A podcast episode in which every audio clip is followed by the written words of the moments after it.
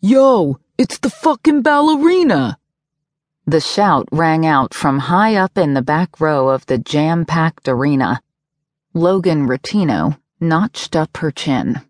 No matter how many times fame reared its ugly head, no matter how many times a stranger's eyes lit up in recognition, she'd never get used to her ever growing notoriety and the steady chipping away of her private life, her secrets. A classic Van Halen song boomed out of the loudspeakers and the crowd went berserk.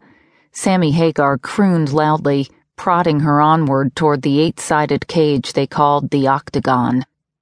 She tried to shake it off, hoping she'd read the crowd wrong, that they still considered her just a half naked ring babe with a sign. Step by agonizing step, she headed down the ramp and into the main belly of the arena until disbelief numbed her nerves and gave her pause. Inhaling sharply, she looked around. Hundreds of widened eyes swung her way and, in one simultaneous swoop, lowered to her chest. Though no one gave voice to the words that followed, they didn't have to. Their broad smirks said it all. The ballerina with the huge knockers. Great. Just great. If tonight's raucous crowd was this thrilled about a notorious ballerina turned ring card girl, you could bet no place was safe. Logan might have become the fan favorite since her debut as Octagon Girl a month ago, but she was also broke, desolate, and weary from the endless media attention, which didn't exactly make this job a cakewalk. Now that her ex Pierre's vicious lies were primetime news, and these MMA fans knew who she really was, all she wanted to do was hightail it back up the ramp and keep on running. No, she couldn't claim to be New York's most promising ballerina any longer. But hell, the show must go on, right? That's what she was being paid good money to do just walk around the edge of a cage and hold up a sign. Ultimate Fighter fans were gathered at Pittsburgh's Mellon Arena for what was being billed as the Rumble on the Rivers, a mixed martial arts matchup showcasing the best fighters around, along with a few amateurs striving to make a name for themselves.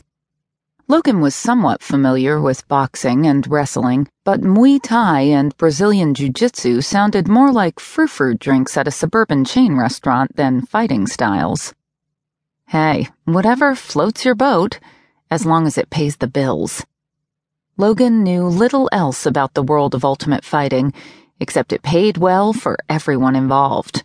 With four bouts under her belt, most of her overdue medical bills had been paid off. Becoming an octagon girl was her ticket toward restoring some semblance of her prior life. Money earned to pay off debt then saved toward the bigger dream of opening her own dance school.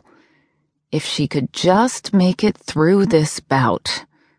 Her knuckles tightened around the round one ring card as she braced it high overhead.